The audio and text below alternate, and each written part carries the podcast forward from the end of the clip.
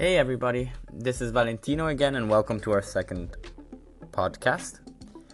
This is gonna be a podcast that I'm gonna mainly focus on Shama itself, what's the idea, and then go a little bit into the logo. I thought that in my first one, I kind of went into, let's say, the nitty gritty strategic stuff and our day to day stuff, and I thought I'd switch the tone for today and go into a little more abstract and talk about what is it that we do and what why do we actually do it? So let's first start with the idea. Now alejandro and i we're the two co-founders. We really wanted an app that would help us get out of the house more and help us make our life help us meet our friends. And not in let's say the way that Facebook tells you that they want you to connect with people by staying in front of a screen and clicking a button together, but actually help you meet in real life and have real experiences that are meaningful and that you can then talk about later. And it's not that we're against social media, we don't mind it. It's just that we think that people, the focus should be on having interaction in real life and we think that there's no app that is solely focused on that and that's what we want to work on. So we created shama which we define as a social discovery app for places and experiences. So let's go through those words separately. I mean it's social because we think that that's a key aspect of how you find things to do and what you do so you either normally get a recommendation from somebody that you care about, or maybe it's something new, but you do it with somebody that you care about and that you know. We think that this social aspect is really a fundamental human instinct that people have, that they want to do something with other people. And that's kind of the same line that Facebook uses too, is that there is a natural tendency to want to talk to other people. But where we distinguish ourselves is that we're a discovery app for places and experiences. So in that sense, you could put us with the the Yelps and the Foursquares for the place discovery. But we do it in a lot more social ways.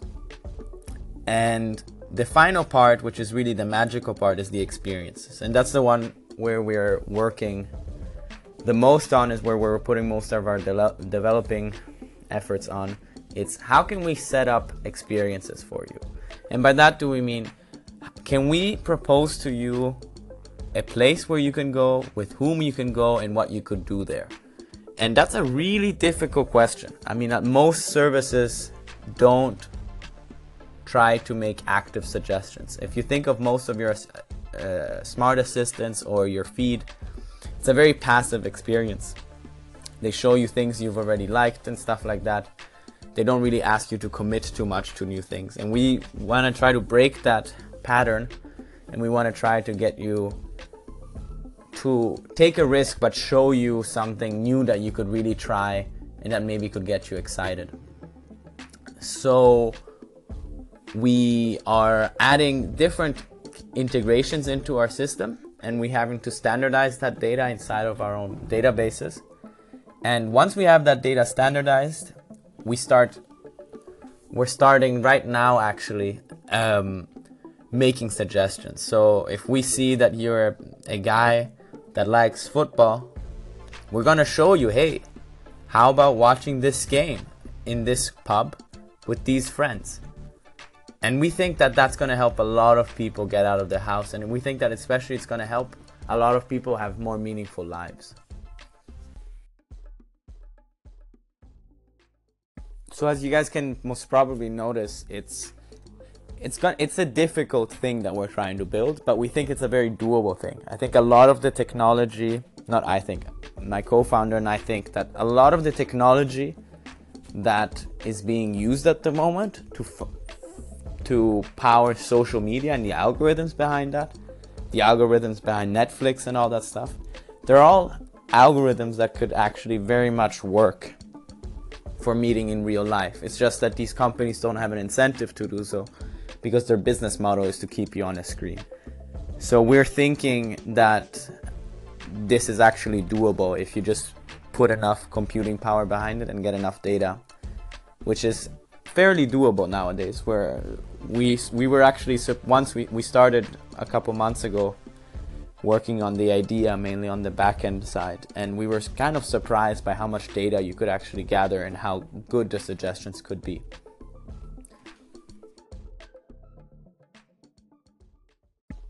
And uh, yeah, that's what I wanted to tell you guys about our company today. I'm hoping that some of you download the app. I know I, sh- I shouldn't be selling already so soon, but it's uh, it means the world to us. We're we start we're starting to grow now that we're more active on social media, and it's I mean every user that we get, it feels it's such a high that we get, and uh, so I'm hoping that some of you can download the app, give it a try and uh, I'll be posting again on Friday. And most probably, I'll be talking about social media, our whole strategy, and uh, more on the personal side of social media about you know how can somebody that's not too crazy about social media push themselves to be active on social media for the cause of a company. And uh, i think you guys will like it. So see you on friday